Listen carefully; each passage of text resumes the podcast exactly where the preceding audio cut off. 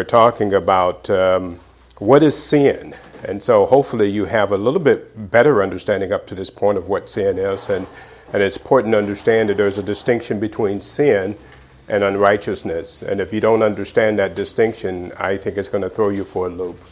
And again, just to reiterate, um, there's a, the, the major teaching that you will find today is that sin begins where?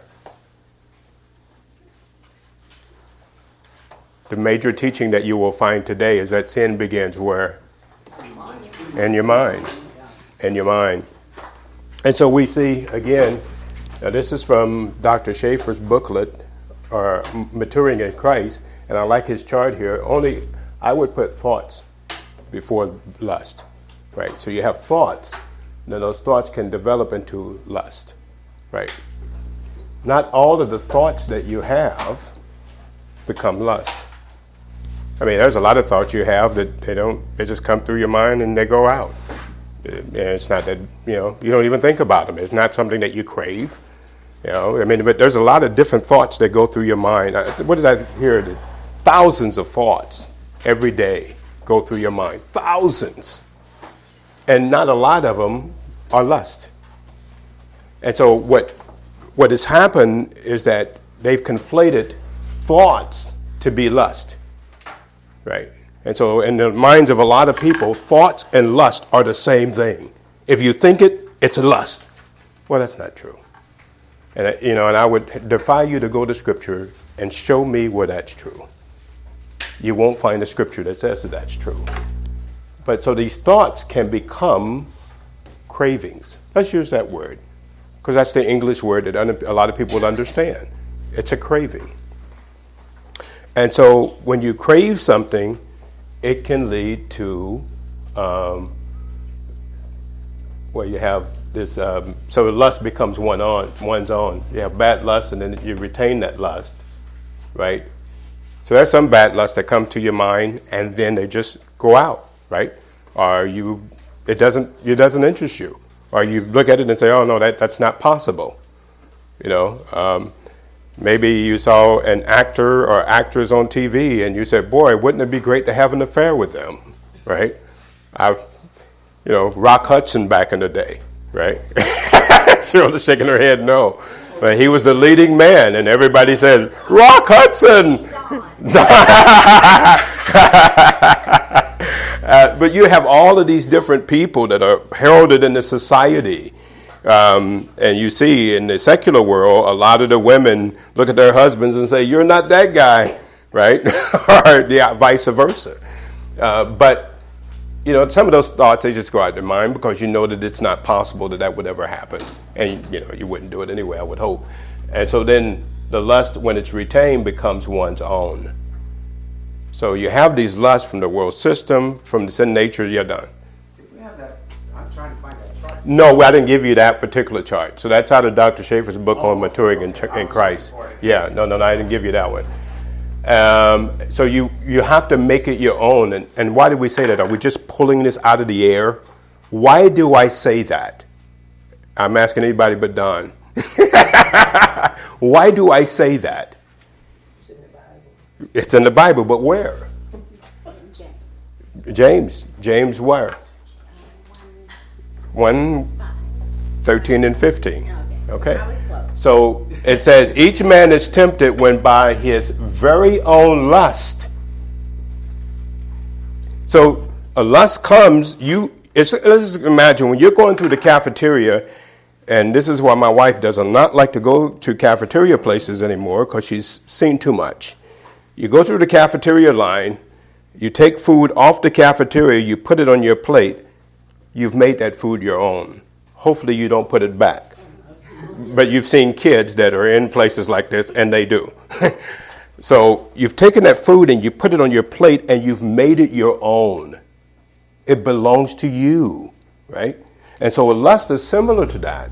Now it's not just a general lust from the world system or from Satan or from my sin nature. I've actually made it personal to me.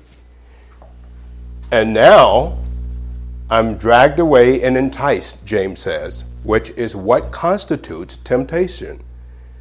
So here we are. There are people saying that a bad lust is a sin.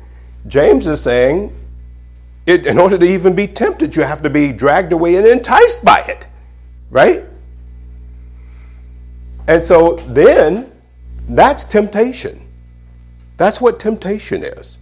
I'm enticed, I'm intrigued, I'm dragged away from where my mind should be, and I'm considering this lust to carry it out. And now, um, once I determine I'm going to do it, that's trespass. So we would uh, see from Scripture that all of this um, is not unrighteousness, but right here would be unrighteousness, right? A trespass would be unrighteous. So, what people are conflating is they think that trespass, bad lust, all of this is sin because it's occurring in the mind, it's sin. And you know, the interesting thing, again, I'm just still waiting on the scripture that shows it.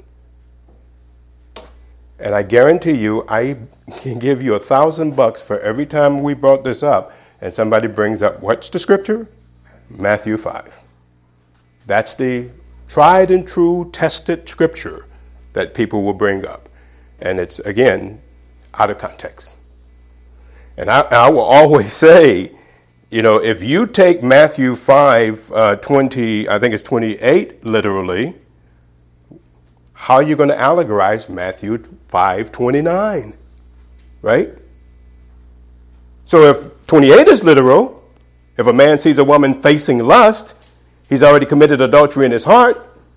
Then what about 29? And since your right eye offend thee, pluck it out. Right? How are you going to allegorize one, right, and then take the other literal? And then we saw John chapter 8, where they brought the woman in adultery. She eh, really it was defined there as being in the very act. Oh no. They caught her and she was thinking about adultery in her mind. Well, that's what we would say today. And it's just, I mean, honestly, some of it just gets silly. It really gets silly. And so then, trespass, once you determine to do it, then you're looking for an opportunity. Because there's some things you've determined to do. I'm not talking about people in here, but there's people that do this. They've determined to sin, they just didn't have the opportunity to do it. Right? But once they have the opportunity, now they do it and it's sin. And then we'll see later on that that sin can lead to um, some um, correction, shall we say. And so we are on page 11, and um, I think we are. No? 12. 12 at the top of page 12. Thanks, Don. And so we were looking at the sin nature. Now, this is just really an interesting thing. So remember, these lusts come from three different sources the world system, Satan, and the flesh.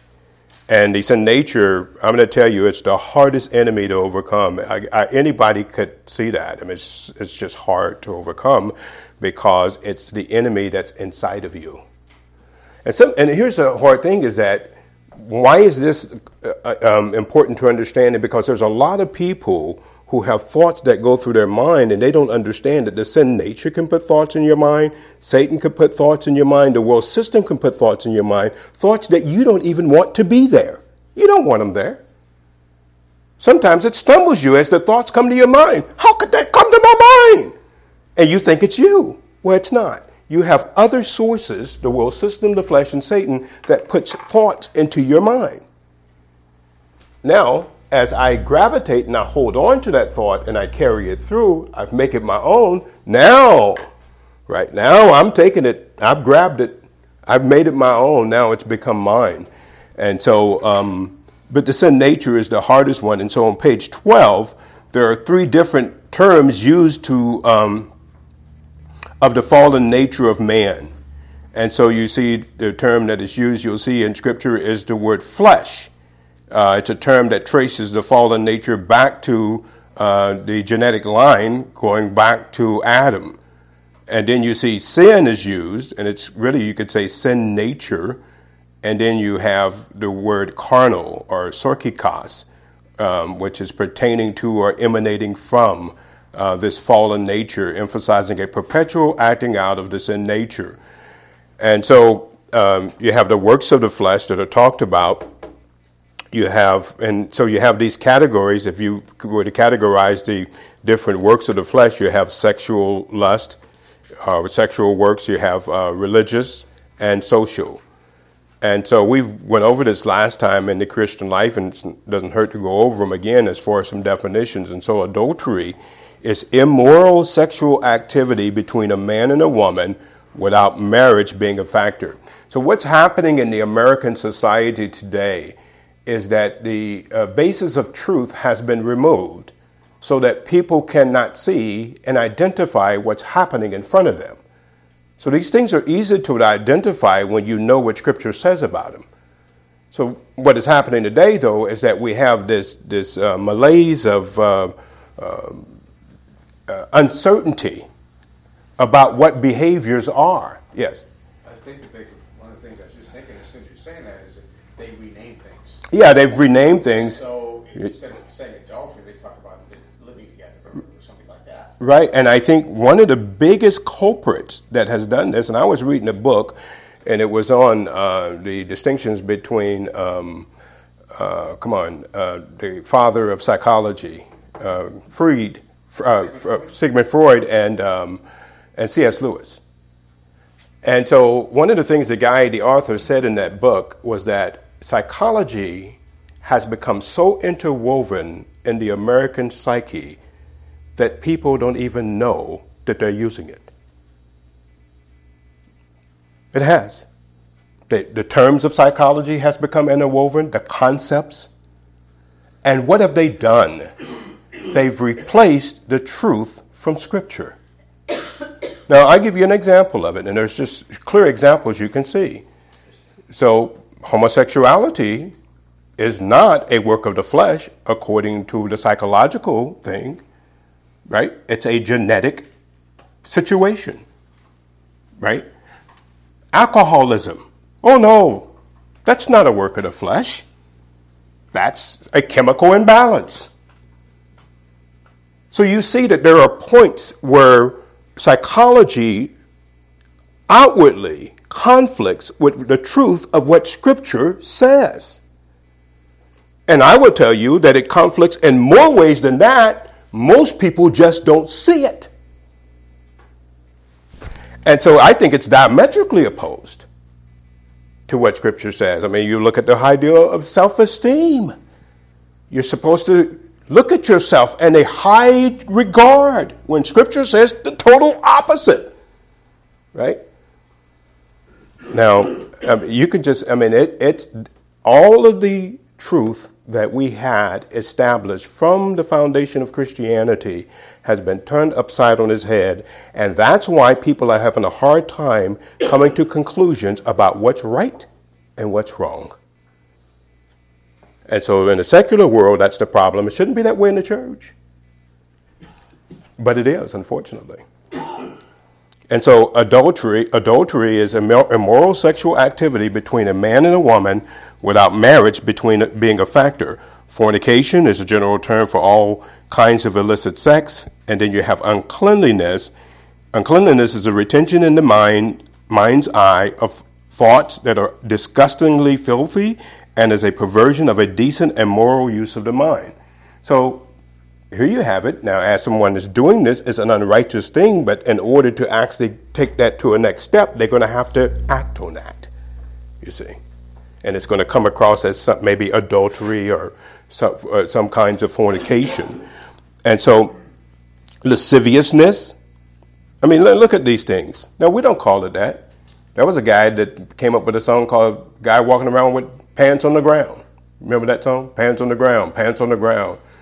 You know, you're looking like a fool with your pants on the ground. Well, what is he talking about? These guys walking around, sagging and showing their, their undergarments. Well, you know what that is? It's not pants on the ground, it's lasciviousness. That's what it is. And so all of the terms have been changed so that people, you are not able to identify what Scripture says is actually going on and that's the way that the secular world wants it. Because that gives them a lot of latitude to just manipulate and do what they want to do. And so, um, and you, you hold to what Scripture says, well, you're just being rigid. No, it's actually dealing in truth, reality. Then you have religious lust, and so you have adult, idolatry, which is putting anything in the place of God.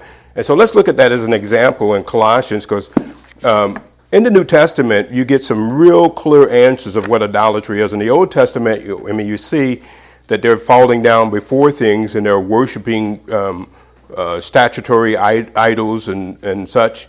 Uh, but uh, it became a little bit more clearer in the New Testament the extent of what idolatry is. So notice um, in verse 5 of Colossians chapter 3, we'll start with verse 1. If you'd been risen with Christ, seek those things which are above, where Christ sits at the right hand of God. Set your affection uh, on things above, not things on the earth.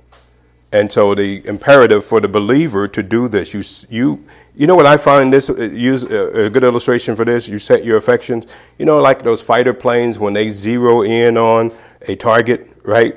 And they lock in on it. And so that's the ideal that you're locking in on what's true when you're under attack from the sin nature about who you are, and that the Holy Spirit then is able to uh, accomplish the task. Now, notice he says, You set your affection on things above, not things on the earth, for you are dead, and your life is hid to, with Christ in God. And when Christ, who is our life, shall appear, um, then shall ye also appear with him in glory. Mortify, therefore, your members which are on the earth, fornication, uncleanliness, inordinate affection, evil concupiscence, or really it's um, passions from lust Okay, so here's another thing that um, I don't think that the unsafe will understand. That one of the components of the sin nature is that there, it also produces passions. Passions. Now, where do passions come from? They come from lust. Now, I believe, and I think that, you know, uh, there's not, I don't have a one scripture that points to this, but I think there's a, a lot of scriptures that work together to show you that passions probably are what we would call today um, addictions, right? And what is a passion? It's, you've heard of the movie, The Passion of the Christ. There's a suffering. That's what it is. It's the suffering of the Christ. So passions are sufferings. And where do the sufferings come from? You have engaged in a lust for so long, and you've worked it through, worked it through, worked it through. Now it's harder to overcome it. It becomes a passion, and it hurts you to not have it. And so uh, the sin nature has that component to it. And so again, you know, they've redefined things, and it makes it harder for people to see what's true. And so you have, um, then this one is fascinating, this witchcraft. Oh, I, I didn't finish, uh, did I? Uh, no, I didn't. Uh, uh, and, and, five, inordinate affections, which is uh, really it's um, um, an evil concupiscence, uh, which is passions from lust, and covetousness, which is idolatry. That's what I wanted to get to. So now, idolatry is not just bowing down to a statue. Um, and you'll see in other areas of Scripture, it's having a desire for more, is what's fueling it.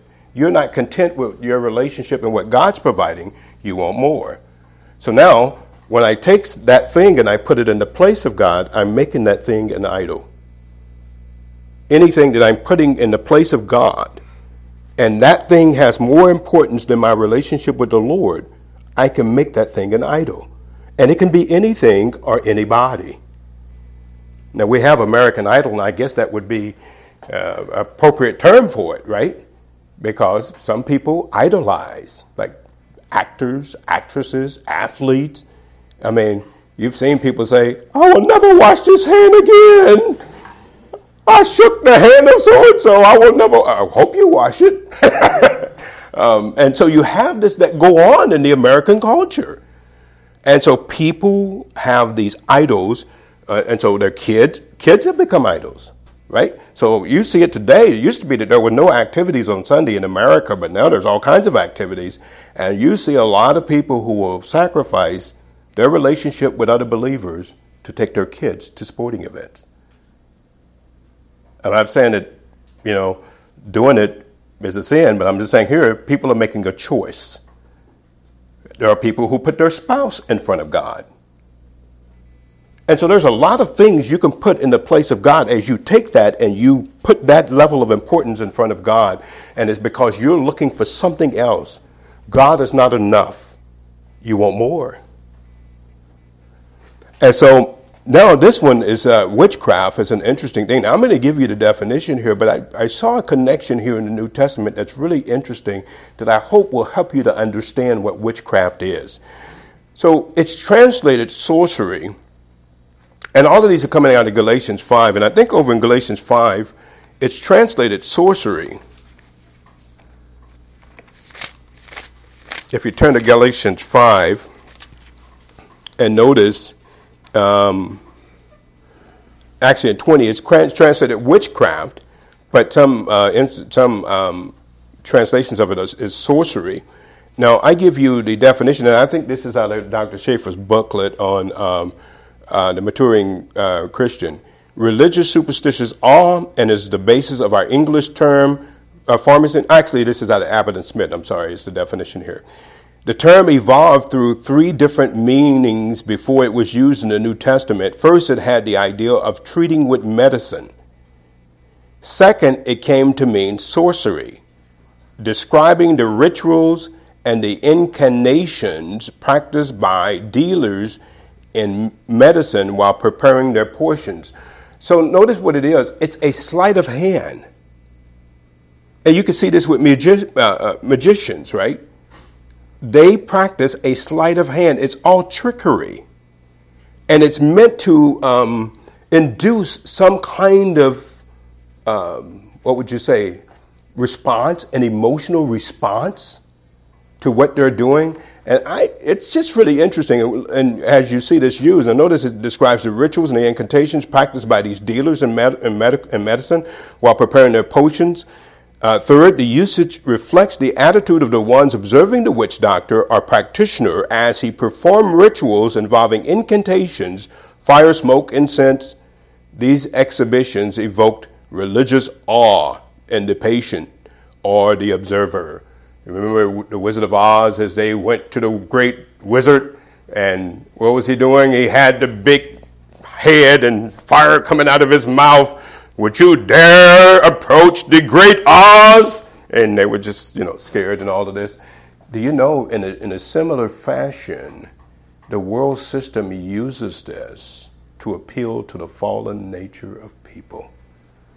It's a sleight of hand. And it's used in religious circles as well. And you say, Kevin, where is that used? I'm glad you asked. Let's give you an illustration just back in Galatians chapter 3 that doesn't use this word for um, uh, pharmakeia is the word, which is a very interesting thing because we get our English derivative from it, pharmacy, right? And so, what they're finding today, uh, there have been certain medicines that they've given people, and I can't remember. There was one particular drug I was reading on a, a few weeks ago, and it was actually for some kind of ailment do you know that the placebo group actually performed better than the group with the medication? Think about that. The placebo group performed better than the group with the medication. You know what they come to find? A lot of illness, it's right here. It's right here. And so, well, how, how else can you give someone a sugar pill and they get better? How does that work? And so now think about this on a religious point of view. It's happening religiously as well, and I think it's more insidious. Now look at what was happening in, at the, to the Galatians in verse 1 of chapter 3. verse 1. So the Galatians, now go back just to get some context in, in chapter 1. They had left a good news And in this good news they left, they left a good news about how to live by grace. That's what this whole book is about. They didn't want to live by grace anymore. They were being convinced to forsake grace and to follow law in order to, sh- to show themselves to other people how righteous they are, right? And so notice this has to be a good news other than the good news of, of initial salvation. Don't make the mistake of saying that all the good news or the gospels that you see in the New Testament are the same everywhere you see it. That's not true. If you take that view, then you're going to have these people leaving salvation. There's a good news that talks about how you live by grace. You can see it in, in Romans chapter 16. Now, notice in verse 6, he says, I marvel that you are so soon removed from him that called you into the grace of God into another gospel. And so somebody, well, hey, Derek, you could lose your salvation. No, that's not the good news that he's talking about here. And the context of the book tells you it's a good news about how to live by grace. And notice in verse 7, which is not another, but there be some that trouble you who would pervert the gospel of uh, are really the gospel of the Christ. But though we are an angel from heaven, preach another gospel unto you than that which you have preached unto you, let him be accursed. As I said before, if I, and I say now again, if any man preach another gospel unto you other than that which you have received, let him be accursed. Now, what is the, the context here? So Paul's going to argue with them in the end of chapter 1 and chapter 2 that the good news that he was preaching was different from the good news that they were that they had been given. And what was it? That none of these things about meats and what you eat, none of that has anything to do under grace. And so as you move forward, these Galatian believers have believed that. But these teachers came in and taught them differently. Now notice in, in, in verse 1 of chapter 3, he says, O foolish Galatians. I put it up here. Ah, come on. Oh, I thought I put it up there. It disappeared. Oh, there it is. O foolish Galatians. Now, we have a word of which there was a program that we all probably watched as kids. Who has bewitched you? Right? You watched that show, right? Bewitched that you should not obey the truth before whose eyes Jesus Christ has been evidently set forth, crucified among you. And so this is a, a word that only occurs here. It's very interesting. And so how people are taking a opposite good news and convincing people that somehow this good news is better, right? And I think a lot of it really it appeals to not allowing the Holy Spirit to produce it in you, but it appeals to some kind of thing that causes people to feel like that they are doing what's right. And so, notice I give you the definition of this word bewitched. It's the word baskanao, and it means to malign, that is, by extension, to fascinate by false representation. Yes? I looked it up in one place, I forget where it was, but they said that it was akin to, that word was akin to putting an evil eye on someone, putting a hmm. curse, but you put the evil eye on you, you know, you put the hex on it. Yeah. It really made it sound like it was really strange. That's very insulting to say that. Yeah, well, what it is though is what what are they doing? They have exchanged one thing, which is the truth, right, about how to overcome their sin natures, for something completely different. And so I, I, do think that there's a connection here where this appeal can goes to this religious superstition. Uh, because if you look at what they were doing, they were putting the emphasis on how the outward appearance looked and what people saw from the outward appearance. And you see that. I was talking to a gentleman today, and uh, he was telling me we were talking about how different church is today as in, in America it used to be. And uh, he was talking about, yeah, but in the churches before, there was a lot of um, organized religion. And that's what people were going by, right? And you could say, yeah. He said, you know what it reminded me of?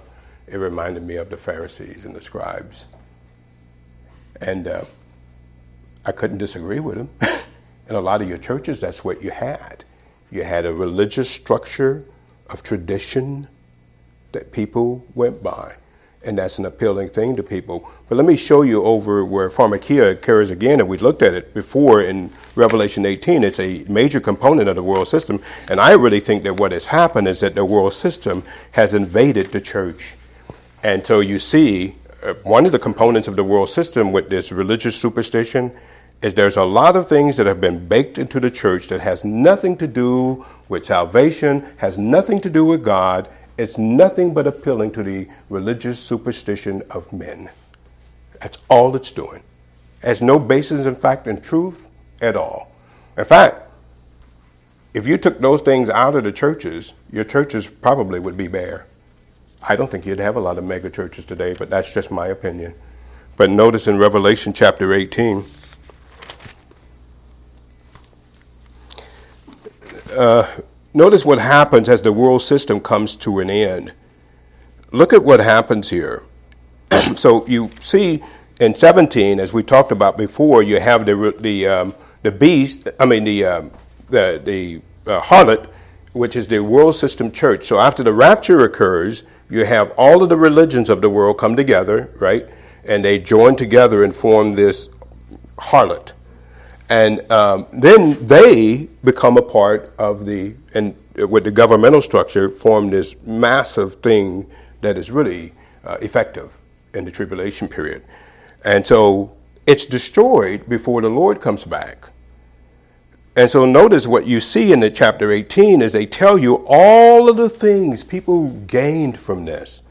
And let's just for context get some go back a little bit and you can see the destruction of this and uh, notice in verse 7 how much she has gloriously glorified herself and lived deliciously, so much tormented and sorrow give her. For she has said in her heart, I sit as a queen, and I am no widow, and see no sorrow. Therefore shall her plagues come on her in one day, death and mourning and famine, and she shall be utterly burned with fire. For strong is the Lord God who judges her. And the kings of the earth who have committed fornication, and have lived de- deliciously with her shall bewail her and lament her when they shall see the smoke of her fire burning. And so there is a place where this all is located at, and most people say that it's Rome. And from the description that is given, I mean, it's a great possibility that that's what's happening. So somebody says, well, it's the Catholic Church. No, it's more than the Catholic Church. I think there's Catholic Church and the Mormons and the Jehovah Witnesses and the Muslims, and they're going to all come together and join hands and just have a wonderful time after the rapture occurs. And uh, hey, let them have it.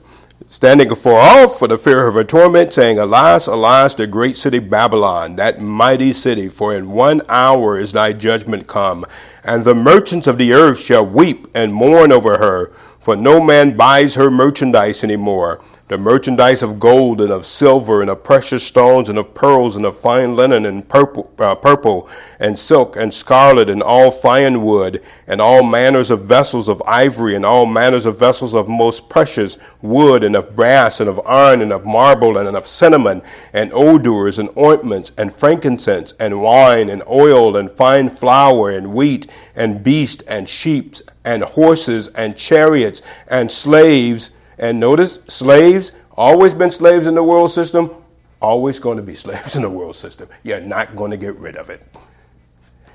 slaves, and notice the souls of men and the fruits that thy soul lusted after. Notice the connection there with the soul and how important that is. Understanding the soul, and because it's not saved, it's in a fallen relationship, how it's affected by the world system and the sin nature. The, the fruits that thy soul lusted after have departed from thee, and all the things that were dainty and goodly are departed from thee, and thou shalt find them no more at all. The merchants of these things which were made rich by her shall stand afar off for fear of her torment, weeping and wailing, and saying, Alas, alas, that great city was clothed in fine linen and purple. And here you have that description as of a religious nature. There's something religious about this, and it is because you have this harlot in 17, eh, and that's why she's called a harlot. She's supposed to be representative of the church.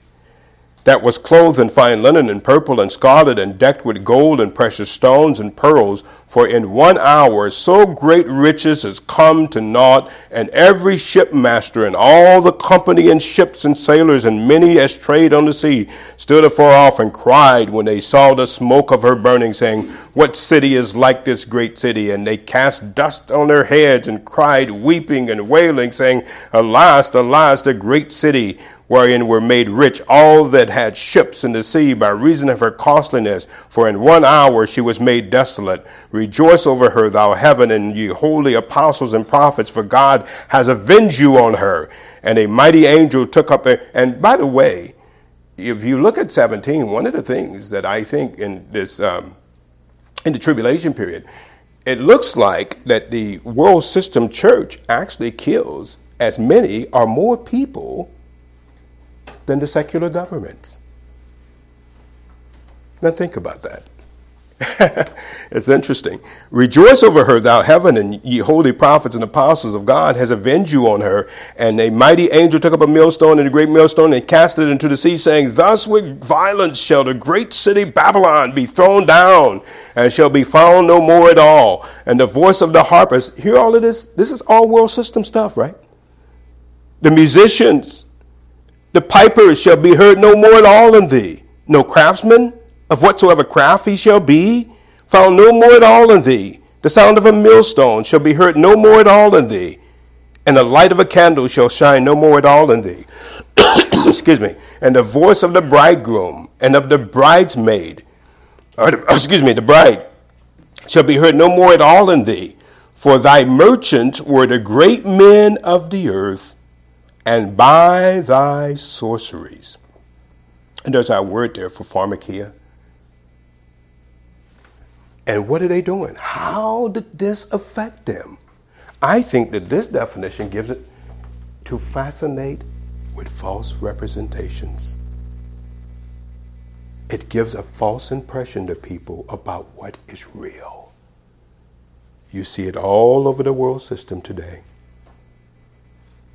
People are buying it hook, line, and sinker.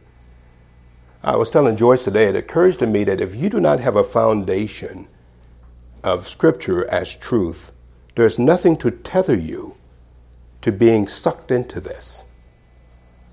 Right? You'll fall for it hook, line, and sinker, and there's a lot of people who are falling for it. And so, by thy sorceries were all the nations what? Made to be deceived. Something caused them to wonder. Well, what are they wandering from? They're wandering away from the way things really are. They don't believe it. They don't believe it.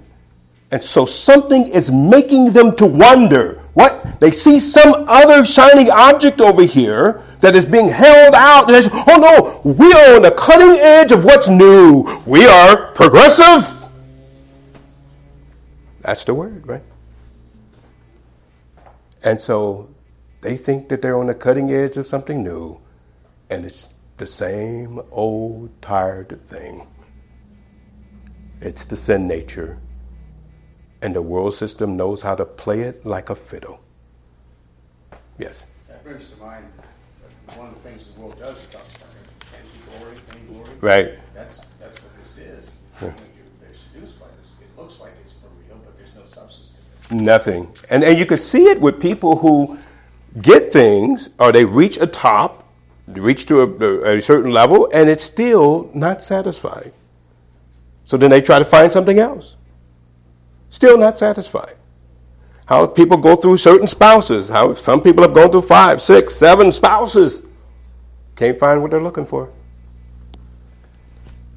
And so uh, the world system is very intoxicating. And I think that this witchcraft is a centerpiece of how Satan has constructed the world system to appeal to the sin nature in order to reel it in like a lure. He just reels it in and so it's funny as you, you listen to people, uh, we were talking, me and Joyce, about it. The only way, if you didn't have any context from Scripture to weigh what people were saying, I mean, you could see how people would be deluded, right? if you didn't have the context of what was true to measure it by. And so this, I mean, I really think this is a big part of it. And so you have this witchcraft, and then you have hatred, which is open hostility. Variance is the departure of some from the whole, uh, and can be the result of two groups being of a different mind and judgment. Then you have emulations, which is uh, competition based upon jealousy, wrath. So you have wrath is an inward burning. And this is a work of the flesh. Now, you will have to carry this to its conclusion for it to become sin. So let's just give an example here. You're talking to someone that you that has been picking on you, and as you get around this person, you just get this inward burning. I know none of you have experienced this, but I have, so I'll tell you what it's like.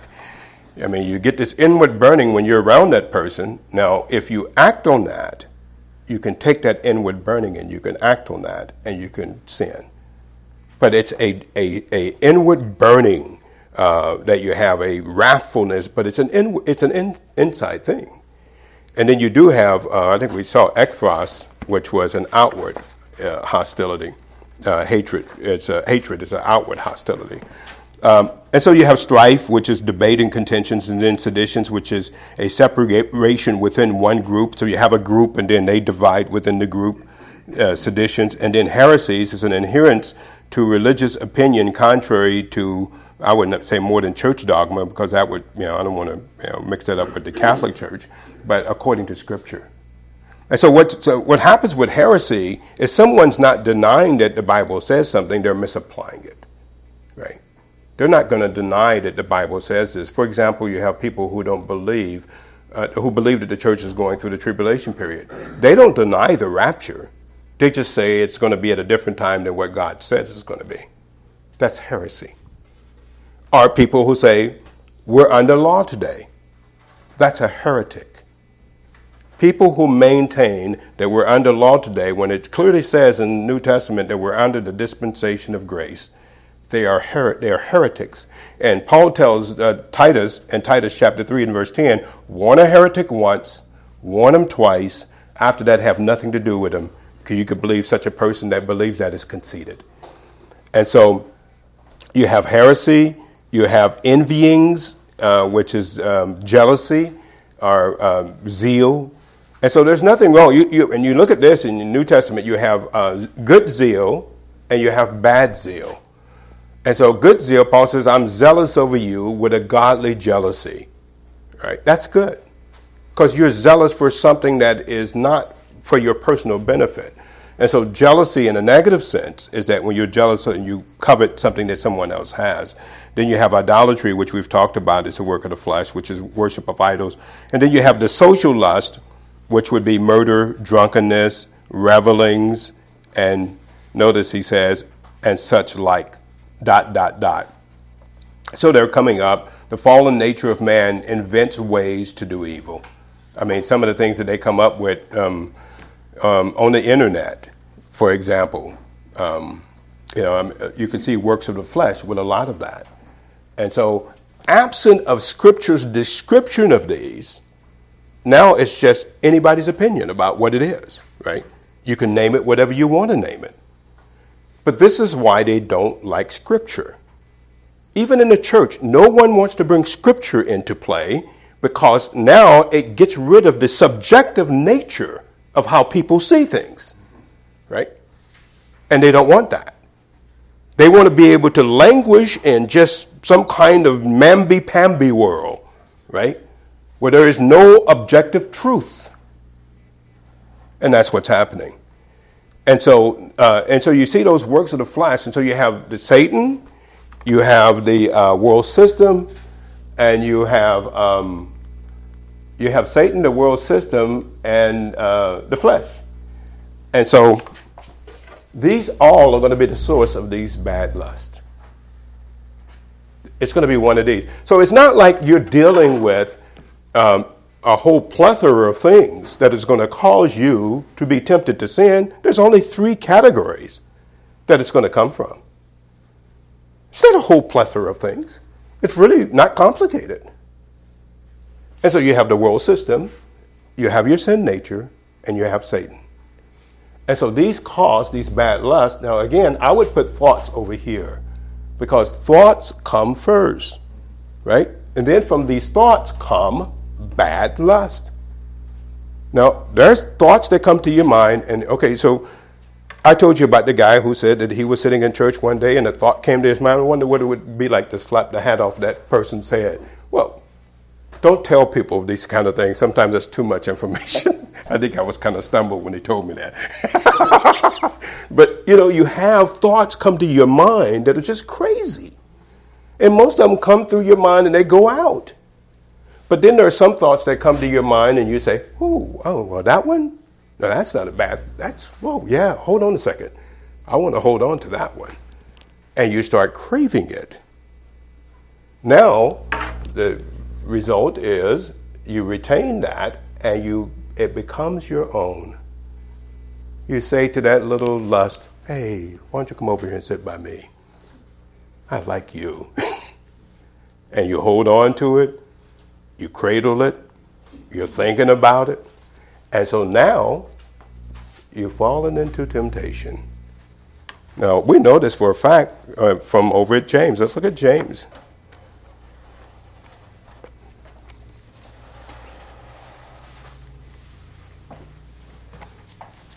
James chapter 1. So in verse 13, he says, James chapter 1, let no man say when he is tempted, I am tempted of God. For God cannot be tempted with evil, neither tempts he any man. But every man is tempted when he is drawn away of his own lust and enticed. So are we saying are we just making it up when we say that lust is not sin? Or are we reading actually here with your very eyes that it says it here? Now, notice he's going to give it a progression of it. Verse 15. Then, when lust has conceived, it brings forth sin. And so he says, each man is tempted. So, in order to be tempted, you have to have a lust. You can't be tempted without a lust. You have to have something that you crave to do. Now, I, will give you an illustration, and, I, and, I'll, and I'll preface this again. It's not because I was a good guy.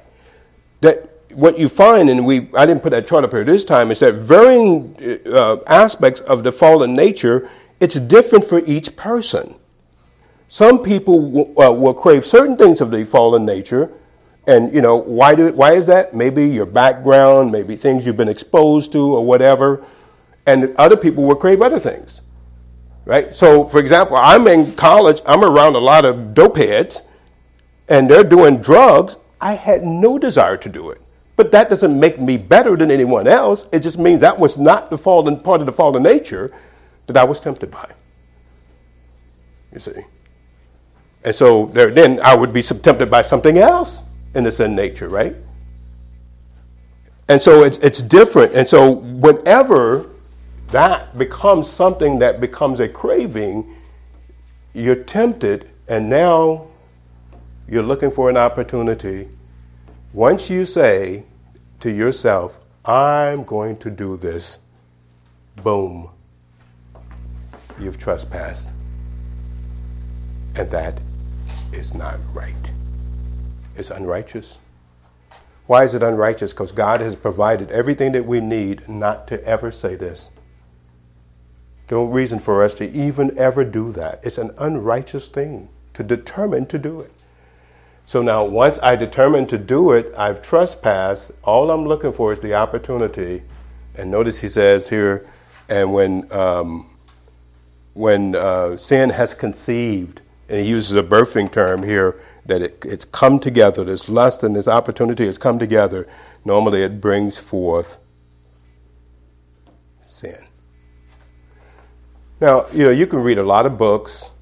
I don't know, I've read a lot of them, and none of them describes this process. And I told you the only guy that I've come close to actually saying what Scripture says is Warren Wiersbe. And it was in his book on commentary on James. And he actually, if you've not heard of Warren Wiersbe, he used to be a radio broadcaster who taught the Bible on the radio.